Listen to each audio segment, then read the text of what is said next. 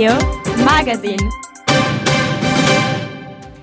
In questa puntata di Magazine l'editoriale non poteva che essere dedicata alla COP28 in corso a Dubai, la conferenza delle parti di Nazioni Unite che dovrebbe, vediamo se ci riuscirà, occuparsi della lotta al cambiamento climatico eh, nel mondo. Per la rubrica Carta Accanto abbiamo sentito Enrico Casale della rivista Africa che ci ha fatto un aggiornamento di quegli scenari africani che in realtà sono poco seguiti dalla stampa italiana, c'è tutto il fronte del golpismo, cioè i paesi del Sahel che sono stati eh, interessati da colpi di Stato in questo periodo con chiavi connotati antifrancesi, ma anche del conflitto nel Sud, anche uno di quei conflitti dimenticati nel quale la gente continua a morire e i profughi continuano a spostarsi anche qui nel disinteresse generale.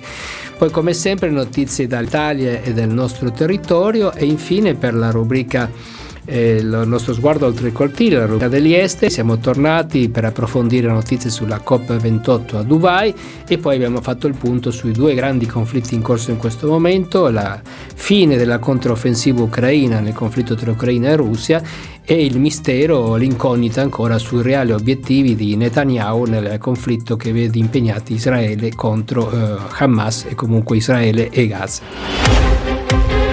Punto e a capo. In un mondo disarticolato, qualsiasi politica che richiede uno sforzo multilaterale naufraga. È quello che sta accadendo anche a Dubai, emirato cui è stata assegnata l'organizzazione della COP28, la conferenza delle parti dei fine 2023, che deve fare i conti con i progressi nulli dopo l'accordo di Parigi del 2015, in un mondo nel quale sugli interessi generali prevalgono interessi particolari che non trovano contrappesi nella politica un mondo nel quale per giunti i conflitti di interesse contaminano in profondità la vita pubblica, a partire dalla posizione particolare dello Stato ospite dell'evento, gli Emirati Arabi Uniti, casaforte dei profitti ottenuti con la vendita del gas e del petrolio del Golfo. Ma non è questo l'unico fronte dove si tocca con mano l'attuale frase improntata al si salvi chi può e alla difesa degli interessi di parte. Le guerre in corso in Ucraina e la striscia di Gaza si avvitano su loro stesse, in una totale mancanza di idee, proposte e atti autorevoli che antepongono una risoluzione negoziata al ricorso alle armi. E non solo, l'accordo sul nucleare con l'Iran è saltato, l'impunità del dittatore Kim Jong-un è ormai conclamata e la Corea del Nord continua a lanciare missili, per ora disarmati, sulla testa dei vicini. I golpe in Africa e Asia si moltiplicano sostenuti da potenze amiche e le disuguaglianze anziché diminuire aumentano. Insomma, il mondo alla fine del 2023 non offre un bel panorama, forse la cosa più grave è che è andata persa la speranza. In passato, motore di grandi slanci ideali e pratici, si affievolisce l'idea stessa di una pace raggiungibile, della lotta alla povertà, della giustizia e della salvaguardia ambientale. Più che le idee, oggi ci restano i ricordi. L'agenda mondiale è tornata tristemente cupa. Alla politica è subentrata la rincorsa alle emergenze che sono la drammatica conseguenza proprio della mancanza di politica, cioè della capacità di prevedere e di adoperarsi per tempo in modo da evitare che le situazioni si facciano emergenziali. Parliamo di emergenza climatica perché 30 anni fa, quando già la tendenza era chiara, non l'abbiamo aggredita con politiche lungimiranti. Di emergenza bellica perché si sono abbandonati i tavoli negoziali e accumulate le armi. Di emergenza povertà e migrazione, temi discussi dagli organismi internazionali senza autentica volontà di risolvere già alla fine della seconda guerra mondiale. Il tema che al suo interno contiene tutti gli altri, soprattutto se ci proiettiamo verso il futuro, è la sfida del clima, che è all'origine di conflitti, povertà e migrazioni, drammi economici e umani. E questo è il vero banco di prova per la rinascita del multilateralismo, come sottolineato Papa Francesco nel suo discorso alla COP28. Come tante volte si è detto, nessun paese da solo può risolvere il problema. Il dramma è che si continua a pensare che ci sia ancora tempo, che ci siano altre emergenze più urgenti. Per ora a Dubai il dibattito sta portando soltanto alla nascita del tanto richiesto fondo di compensazione sui danni provocati dal cambiamento climatico nei paesi più poveri. Se questa sarà l'unica novità, il vertice, il vertice, sarà stato un fallimento e il seguito si complicherà molto. Se l'unica cosa sulla quale si troverà un accordo sarà agire sulle conseguenze nei paesi più poveri e non sulle cause, sarebbe un tradimento rispetto a quanto deciso nel 2015 a Parigi. Ma c'era da aspettarselo, viviamo in un mondo assettato di energia, da qualsiasi fonte provenga, dove si finge di volere la transizione energetica acquistando un bel po' di batterie al litio e di pannelli fotovoltaici, e mai in Cina, che sono stati prodotti con elettricità ricavata dal carbone. Sono le contraddizioni in cui si cade quando si pretende di tutelare gli interessi collettivi senza intaccare quelli privati. Dalla crisi nella quale ci stiamo infilando si può uscire soltanto con misure radicali, ma purtroppo sappiamo che questo accade soltanto quando si è letteralmente con l'acqua alla gola. Young Radio News paese che invecchia sempre più, un paese di sonnambuli che restano inermi davanti ai presagi in cui si fanno strada paure a 360 gradi, dal tracollo economico all'ambiente alla guerra mondiale. È una fotografia preoccupante e inquietante per l'Italia, quella scattata dal 57 rapporto del, Cenci, del Censis, dove al centro c'è il peso del calo demografico. Nel 2050 l'Italia avrà pre, eh, perso complessivamente 4,5 milioni di residenti e la flessione demografica sarà il risultato di una diminuzione di 9,1 milioni di persone con meno di 65 anni e di un aumento di 4,6 milioni di over 65. Cambiamenti che modificano anche i desideri della popolazione, che non è più alla conquista dell'agiatezza, ma alla spasmodica ricerca di uno spicchio di benessere. Il 94% rivaluta la felicità che deriva dalle piccole cose di ogni giorno, come il tempo libero, gli hobby e, e oltre l'80% è molto attento alle relazioni personali. Dati che ci confermano che la transizione non sono neutre, perché toccano le persone, le loro vite e non solo il PIL di un paese. Guardando la fotografia di questo paese, le note di ottimismo non non sono tante, ma non possiamo perdere la speranza e neppure eh, appaltarla o esternalizzarla a leggi o alla tecnica. La, disert- la desertificazione sociale si può curare attraverso un processo di risignificazione e valorizzazione autentica di quelle relazioni che né Stato e né mercato sono in grado di attivare. La desertificazione sociale è il terreno su cui prospera l'utilitarismo e su cui viene a consumarsi l'impegno politico e democratico, da qui la necessità di rilanciare un impegno del terzo settore e l'impresa sociale su, sui contenuti e non solo sulle forme, sulla democrazia come espressività e non solo come procedura, sulla cura come inclusione e non solo come prestazione, am, eh, ambendo non solo alla gestione del servizio ma alla coproduzione di soluzioni buone per la comunità e per il lavoro. Un lavoro corale che chiama in causa nuove alleanze per la trasformazione sociale, un lavoro che rilancia la necessità di aprire le istituzioni a nuove governance plurali, un lavoro che va valorizzato tanto nel senso quanto nel suo giusto compenso. Con la sentenza del 23 novembre 2023 sul caso AT and Others vs Italy, la Corte europea dei diritti dell'uomo ha condannato ancora una volta l'Italia per la detenzione informale, senza basi legali, di diversi minori stranieri non accompagnati in un centro di accoglienza e detenzione chiamati hotspot. I giudici di Strasburgo hanno sanzionato l'Italia anche per trattamenti inumani e degradanti, sovraffollamento della struttura, per la mancata nomina di un tutore e per la violazione degli obblighi di informazione. Le sentenze della Corte europea hanno un carattere risarcitorio e una valenza che si esaurisce al caso esaminato, ma la serie di pronunce di condanna nei confronti dell'Italia impongono di valutarne la portata anche con riferimento alle prassi attuali e ai processi legislativi in corso. Sono note ed ampiamente documentate le condizioni disumane nelle quali versano da anni i centri di prima accoglienza, comunque denominati, e le strutture di transito provvisorie allestite dalle prefetture.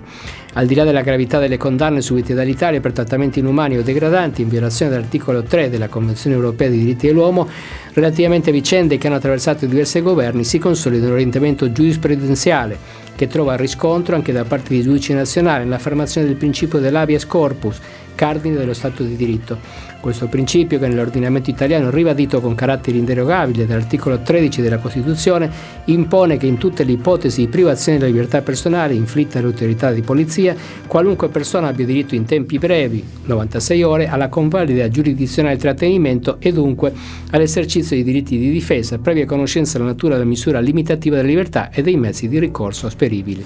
Il governo Meloni in estate ha cancellato i 300 milioni di euro di fondi PNRR da destinare ai beni confiscati alle mafie. 90 giorni dopo non sono ancora stati specificati quali saranno gli strumenti e le modalità attraverso cui saranno finanziati i 240 progetti già avviati, denuncia Mario Morcone, assessore regionale campano alla sicurezza. A rischio ci sono anche 80 progetti destinati alla creazione di centri antiviolenza per le donne in difficoltà. Per anni molti beni confiscati sono rimasti abbandonati per mancanza di progetti e di fondi. Poi il governo Draghi aveva deciso di destinare 300 milioni del PNRR per trasformare i tesori dei boss in beni comuni come asili nido, centri di violenza, presidi di mutualismo e legalità in territori colpiti dalla violenza mafiosa. 300 milioni riservati solo alle regioni nel centro-sud, ossigeno seppure col limite del, coin- del mancato coinvolgimento strutturale dell'associazione del terzo settore. Siamo nel novembre 2021, viene pubblicata la graduatoria definitiva di ammissione al finanziamento degli enti locali, i fondi vengono stanziati e 250 progetti vengono avviati, ma ora la doccia fredda. Tra i finanziamenti del PNRR che il governo di Giorgia Meloni ha deciso di cassare con un colpo di penna ci sono anche i 300 milioni per i beni confiscati nei 16 miliardi del PNRR a rischio rientrano anche i progetti per la lotta del sesso idrogeologico, la rigenerazione urbana, la decurbanizzazione dell'ex Silva di Taranto. Il numero più alto di progetti finanziati, ben 75, si registrava in Campania, che perde dunque un investimento complessivo di 110 milioni di euro, il 36,5% del totale dei fondi disponibili. Alla Sicilia sarebbero andati 83 milioni, alla Calabria 58, alla Puglia 37, all'Abruzzo 8,5 milioni, alla Basilicata 3,3 milioni di euro. Presidente Mattarella alla fine firma la legge che vieta i cibi sintetici e il meat sounding, approvato solo poche settimane fa alla Camera in via definitiva. Il provvedimento, il provvedimento però deve aspettare l'ok dell'Europa. In una nota la LAV, la Lega Antiviviazione, sottolinea come si arresti almeno per ora la crociata del ministro Lollobrigida contro i cibi cosiddetti sintetici e i cibi vegetali.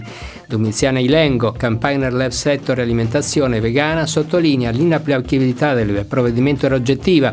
L'AB l'ha fatto presente sin dall'inizio. La, carte, la, carne coltivata, una volta approvata dalla Commissione europea ed entrata in commercio, sarà un ulteriore importante tassello della transizione alimentare, affiancandosi ai prodotti vegetali già in commercio e supportando la trasformazione del sistema alimentare perché non si basi più sullo sfruttamento di centinaia di milioni di animali ogni anno solo in Italia. Nella sua nota l'associazione ricorda che gli istituti di ricerca italiani impegnati nello studio dei cibi d'agricoltura cellulare potranno ora proseguire il proprio lavoro nello sviluppare alternative nutrienti sane ed etiche. I prodotti di agricoltura cellulare hanno il potenziale per ridurre drasticamente le emissioni, l'utilizzo del suolo e dell'acqua attualmente correlate alla produzione di carne. La LAV inoltre ricorda di aver più volte ripetuto che quella relativa ai novel food, cioè i nuovi cibi che vengono immessi sul mercato unico, è materia europea. Il ministro dovrebbe già averlo imparato dopo la battaglia contro gli insetti, sconfiatasi nel stesso modo su cui la LAV ha una posizione netta, ha continuato e concluso la nota.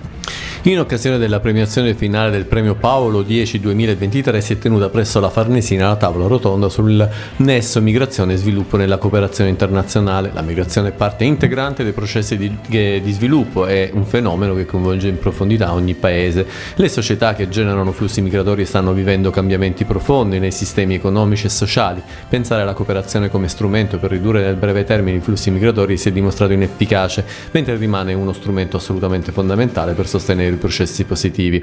È necessario però uno sguardo diverso, la migrazione non può essere vista solo come un problema o una patologia, ha spiegato Sandro De Luca, è imperativo considerare innanzitutto che l'immigrazione è un fenomeno strutturale della storia dell'economia dei paesi, dobbiamo percepire la migrazione come una reazione agli ampi squilibri che caratterizzano le nostre economie e i sistemi sociali, con un focus particolare sugli squilibri del mercato del lavoro a livello globale, ha dichiarato Anna Chiara Moltoni. Ha continuato sottolineando un secondo fattore fondamentale, assistiamo ai cambiamenti nella natura delle migrazioni che sta diventando sempre più fenomeno circolare i paesi di origine non sono più solo punti di partenza, ma stanno diventando destinazioni di ritorno. In questa prospettiva non possiamo più considerare il fenomeno migratorio in modo isolato. La direttrice di Elis ha poi approfondito un terzo elemento cruciale. Dobbiamo integrare la, com- la competenza economica nel fenomeno migratorio. L'approccio della tripla win diventa essenziale. La provincia di Monza e Brianza conquista una posizione di rilievo nella 34esima edizione dell'indagine sulla qualità della vita del Sole 24 Ore, il settimo posto, consolidandosi come un territorio dove il benessere della popolazione è al centro della priorità.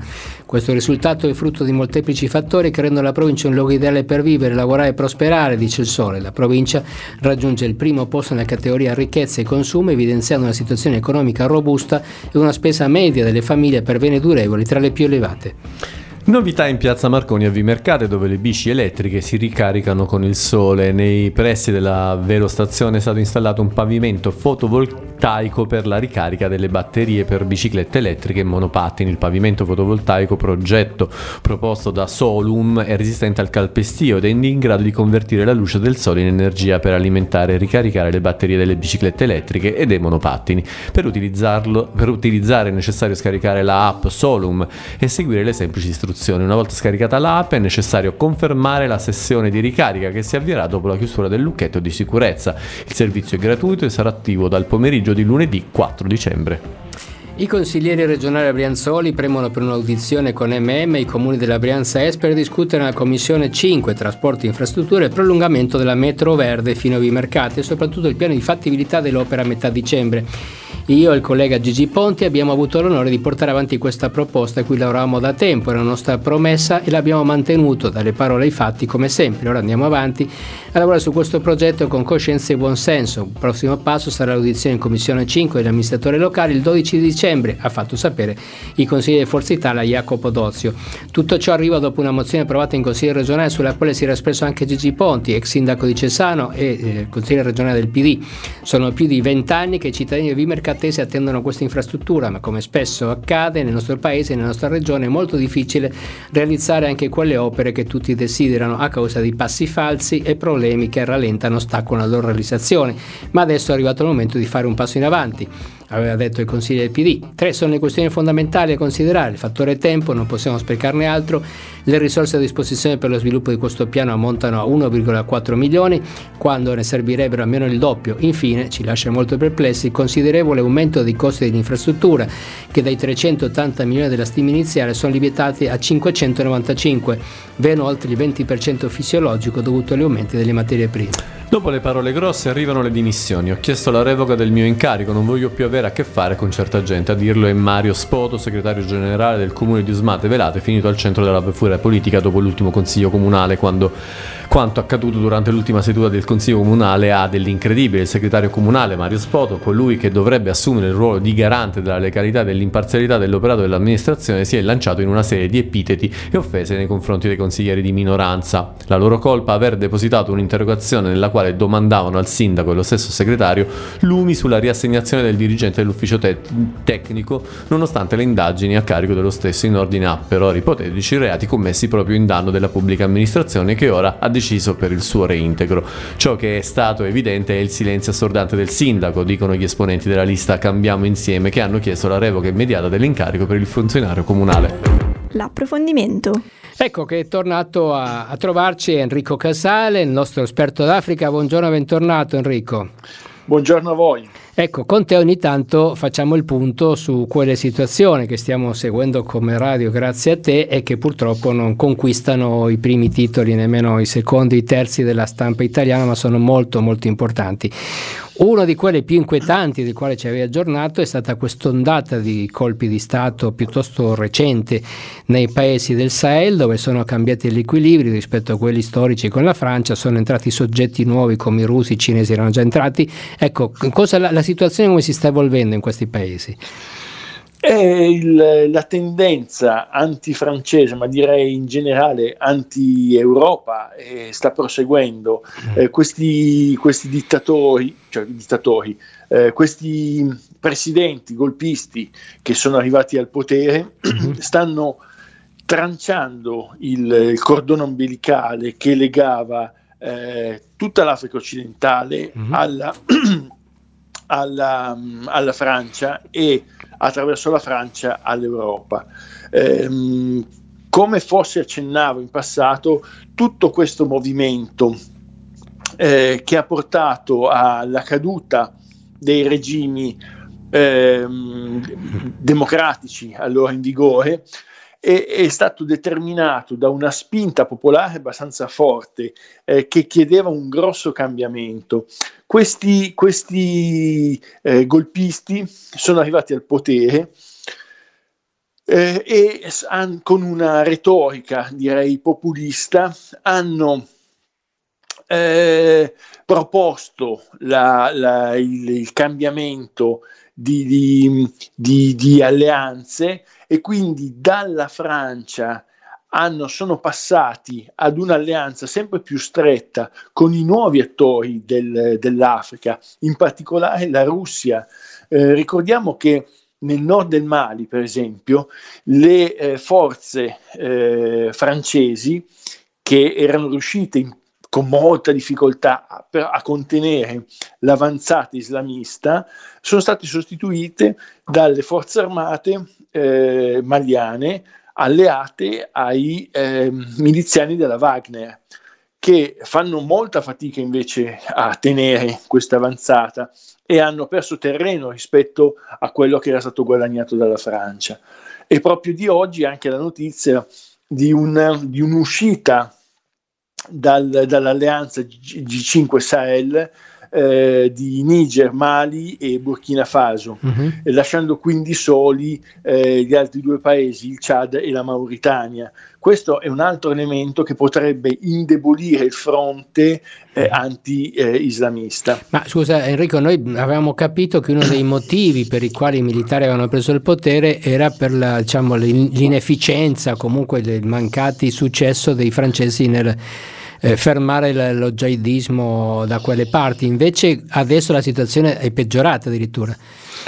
Sì, eh, la Francia con moltissima difficoltà, anche perché ricordiamo che la Francia un po' anche come l'Italia, uh-huh. ha, ehm, ha, dei problemi finanziari interni, certo. ha un, un, debito pubblico che sta aumentando, quindi mantenere una grossa missione in mhm. Africa è molto certo. dispendioso.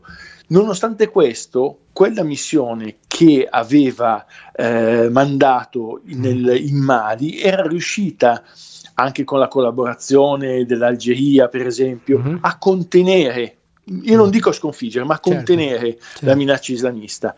Eh, questi, questi, nuovi attori mm. fanno molta fatica, mm. molta più fatica della Francia, anche perché mm. hanno a loro volta meno mezzi della Francia, eh, certo. eh, soprattutto, soprattutto, la Wagner. Mm-hmm. Certo, certo, certo, tipo di, di guerra. E, ehm, mh, Cambiamo scenario ma restiamo sul fronte appunto conflittuale, anche questo l'abbiamo seguito, il conflitto all'interno del, del Sudan, del, di questo non abbiamo più sentito parlare negli ultimi, negli ultimi mesi. Eh, no, ma nonostante, questo, nonostante ciò continua eh, la, la lotta tra il governo centrale e il, il, queste forze di eh, intervento rapido. Eh, del, che si sono eh, ribellate al governo centrale. Mm-hmm. Il, ehm, la tragedia è una grossissima tragedia umanitaria sì. perché da questi conflitti stanno scappando eh, migliaia e migliaia di persone in regioni che sono già povere di per sé. Certo. Pensiamo al Chad, che è lì vicino, mm. pensiamo al Sud Sudan, che è un paese a, a sua volta eh, devastato dalla, dal, dalla, dalla, dall'instabilità mm-hmm. e dai problemi economici e politici. Quindi è un conflitto che rischia non solo di infiammare tutta la regione e di renderla completamente instabile, mm. eh, ma anche di mettere un po' a rischio tutto quello che eh, sono i, i, rapporti tra il nord e il sud eh, di quell'area. Pensiamo al, al, grosso conflitto che si sta combattendo, per, per, fortuna al momento non con le armi, sì. eh, tra Egitto e Sudan da una parte e l'Etiopia dall'altra per la gestione delle acque del Nilo. Eh, esatto. Questo, questa, questa, crisi grossissima tende a eh, peggiorare queste relazioni mm. e eh, a, a, rendere ancora più critica la situa- una situazione che già non è facile. Certo. Se poi aggiungiamo che nell'area ehm, l'Etiopia è eh, fortemente instabile perché chiusa la guerra del Tigray, uh-huh. ehm, sta vivendo una, una forte tensione tra il potere centrale e la regione dell'Amara. La regione Amara uh-huh. è la regione eh, che confina col Tigray. Uh-huh. Eh, gli Amara e sono la popolazione che tradizionalmente dava la leadership all'Etiopia. Sì. Questa popolazione eh, dopo la guerra con il Tigray si è a sua volta ribellata al potere mm-hmm. centrale e anche, e, ed è la regione che confina tra l'altro col Sudan. Mm-hmm. Quindi è, è, tutta una situazione molto complessa e eh, infiammabile, ecco, mettiamola certo, così. Certo.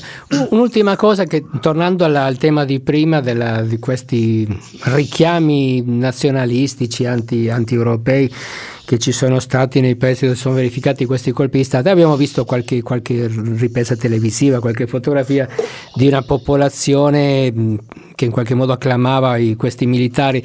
Cioè, ma fa presa nella popolazione o è semplicemente un effetto mediatico questo tipo di posizione dei militari?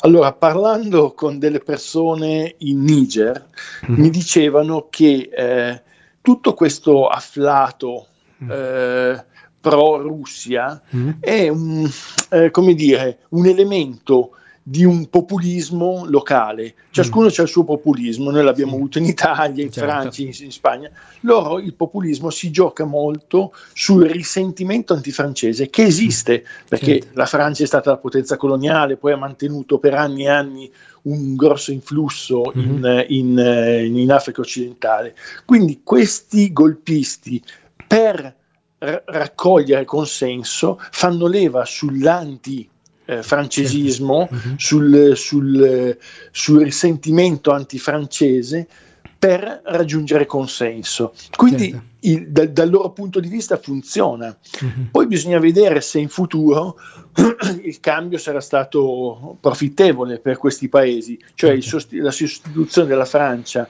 con altri attori che tra l'altro Russia e Cina, perché anche la Cina è molto, molto presente, mm-hmm. sono, come sappiamo, certo, non sono certo, proprio certo. Dei, dei, modelli di democrazia. Certo. Ecco, bisognerà vedere come funzionerà e quanto ne riuscirà a trarre di vantaggio la popolazione. Perfetto, grazie Enrico Casale per questo aggiornamento sulle vicende africane, che tra l'altro sono vicende africane no, non lontane da noi, perché moi, molti di questi paesi poi sono interessati anche ai flussi migratori verso l'Europa. Grazie ancora Enrico. Grazie a voi. Oltre il nostro cortile. E anche oggi siamo al momento di vedere quello che accade oltre i nostri confini e ovviamente ci spostiamo ancora, anzi torniamo a COP28 ehm, per parlare di questa assemblea che sta producendo forse poco, ma soprattutto tante polemiche, forse più che, che, che, che attività vere su, sul, um, sul cambiamento climatico, sullo scongiurare il cambiamento climatico, sta producendo più polemiche a partire dal presidente di COP28. Ecco, potremmo... Eh, Sultan al Aver. Esatto, esatto, a partire da lui. Poi ovviamente invece ci spostiamo su due fronti di guerra molto attivi.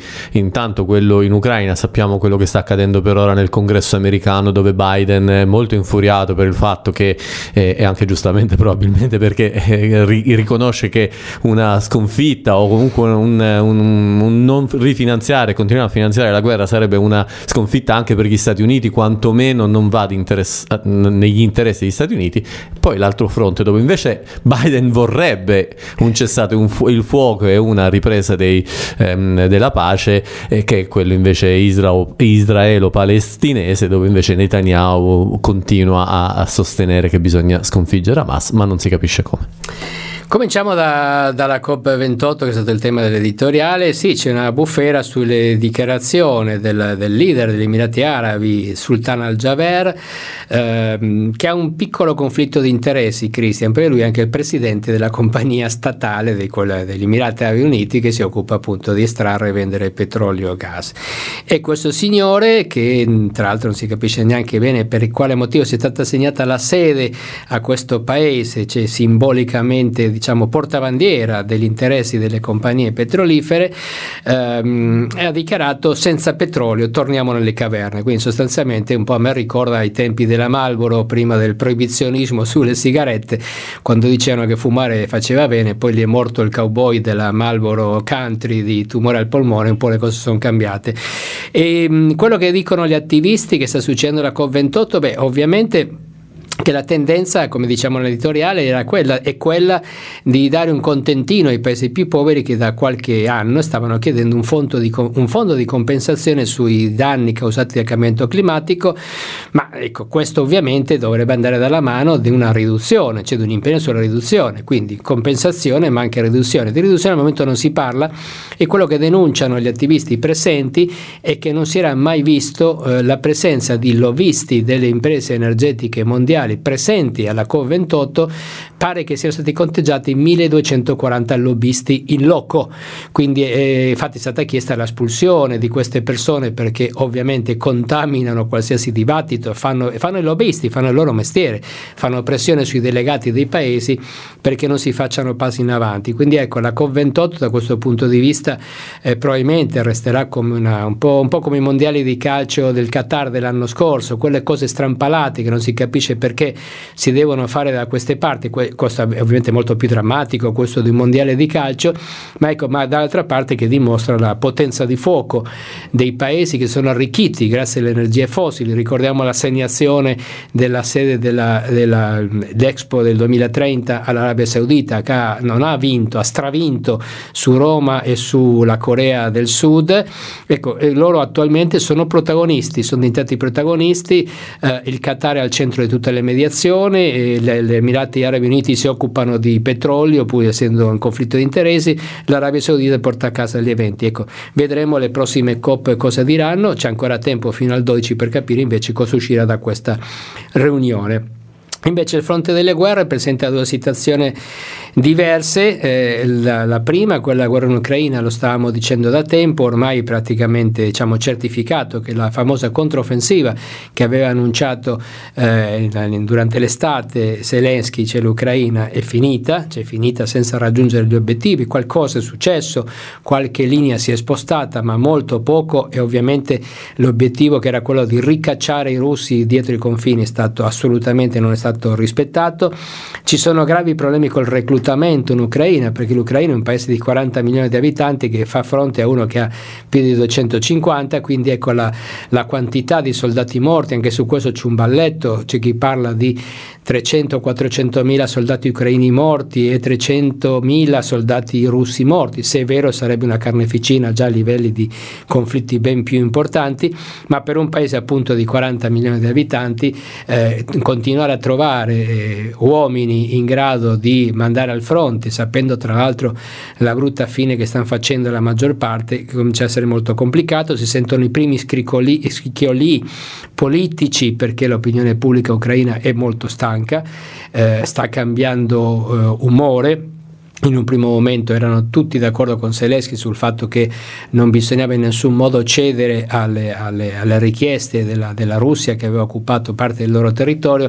Adesso pare che le cose stiano un po' cambiando e tra l'altro si registra una, diciamo, una, un giro di vite sull'opposizione perché l'ex, eh, l'ex presidente eh, Poroshenko della Ucraina che doveva recarsi in Polonia, negli Stati Uniti, dove secondo i servizi dell'Ucraina avrebbe potuto incontrare Orban. In realtà Orban può anche, tele, può anche telefonarlo, non c'è bisogno di particolare cosa, ma è stato, è stato diciamo, vietata l'uscita dal paese, il che molti interpretano anche come una svolta leggermente autoritaria. A Gaza invece si continua a non capire quale sia l'obiettivo finale dell'offensiva di eh, Netanyahu e di Israele. Eh, c'è questo sballottamento di profughi vengono, ai quali viene indicato di andare da una parte e dall'altra, però poi regolarmente sono anche bombardati.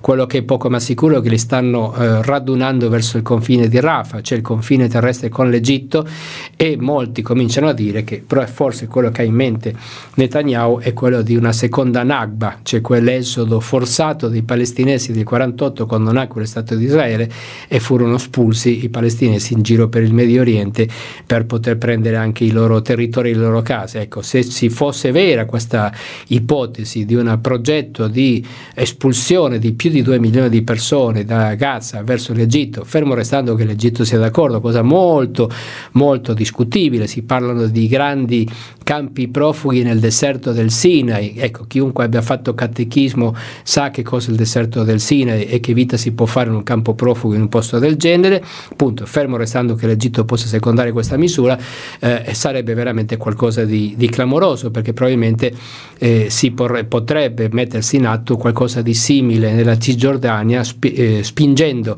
i palestinesi, cosa che sta un po' già avvenendo, soprattutto eh, per mano dei coloni verso la Giordania verso il Libano. Quindi ecco, obiettivi ancora poco chiari, quel poco che si sa è veramente inquietante, quello che resta è Nazioni Unite che essendo eh, un organismo multilaterale, utilizza un linguaggio diplomatico sempre quando parla, ha parlato di situazione apocalittica e possiamo immaginare che così sia in un territorio piccolissimo dove sono ammassate 2 milioni di persone che non soltanto vengono bombardate ma dove non c'è acqua, combustibile, gli ospedali praticamente sono collassati, quindi una situazione che quando pot- si, si svelerà, perché attualmente la stampa non può entrare a Gaza, probabilmente sarà qualcosa di terribile. I dati, gli ultimi dati quasi ufficiali ufficiale che abbiamo sono di 16.000 morti finché iniziata, da quando è iniziata questa offensiva eh, israeliana a Gaza, ma sono tutti dati da prendere con le pinze.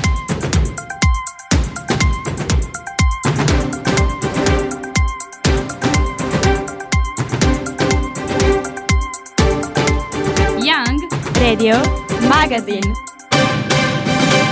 Aldo, 74 anni, è una vita, come dice lui, vissuta al contrario. Studi nelle migliori scuole di Milano. Carriera avviata da bancario, passione per la vela. Poi via via errori, cadute e sfortune, fino ad essere truffato dal suo conquilino. Aldo è stato accolto a casa di Ruth. Qui, anziché continuare a scendere, mi sono fermato e ho cominciato a risalire. Se ora è tornato padrone della sua vita è anche grazie agli operatori della casa, sempre presenti e pieni di cure, persone con cui parlare e sentirsi ascoltato. Per tante persone come Aldo, la tua firma è l'unica possibilità per guardare avanti e ricostruirsi una vita. Dona il tuo 5 per 1000 ad Aeris Cooperativa Sociale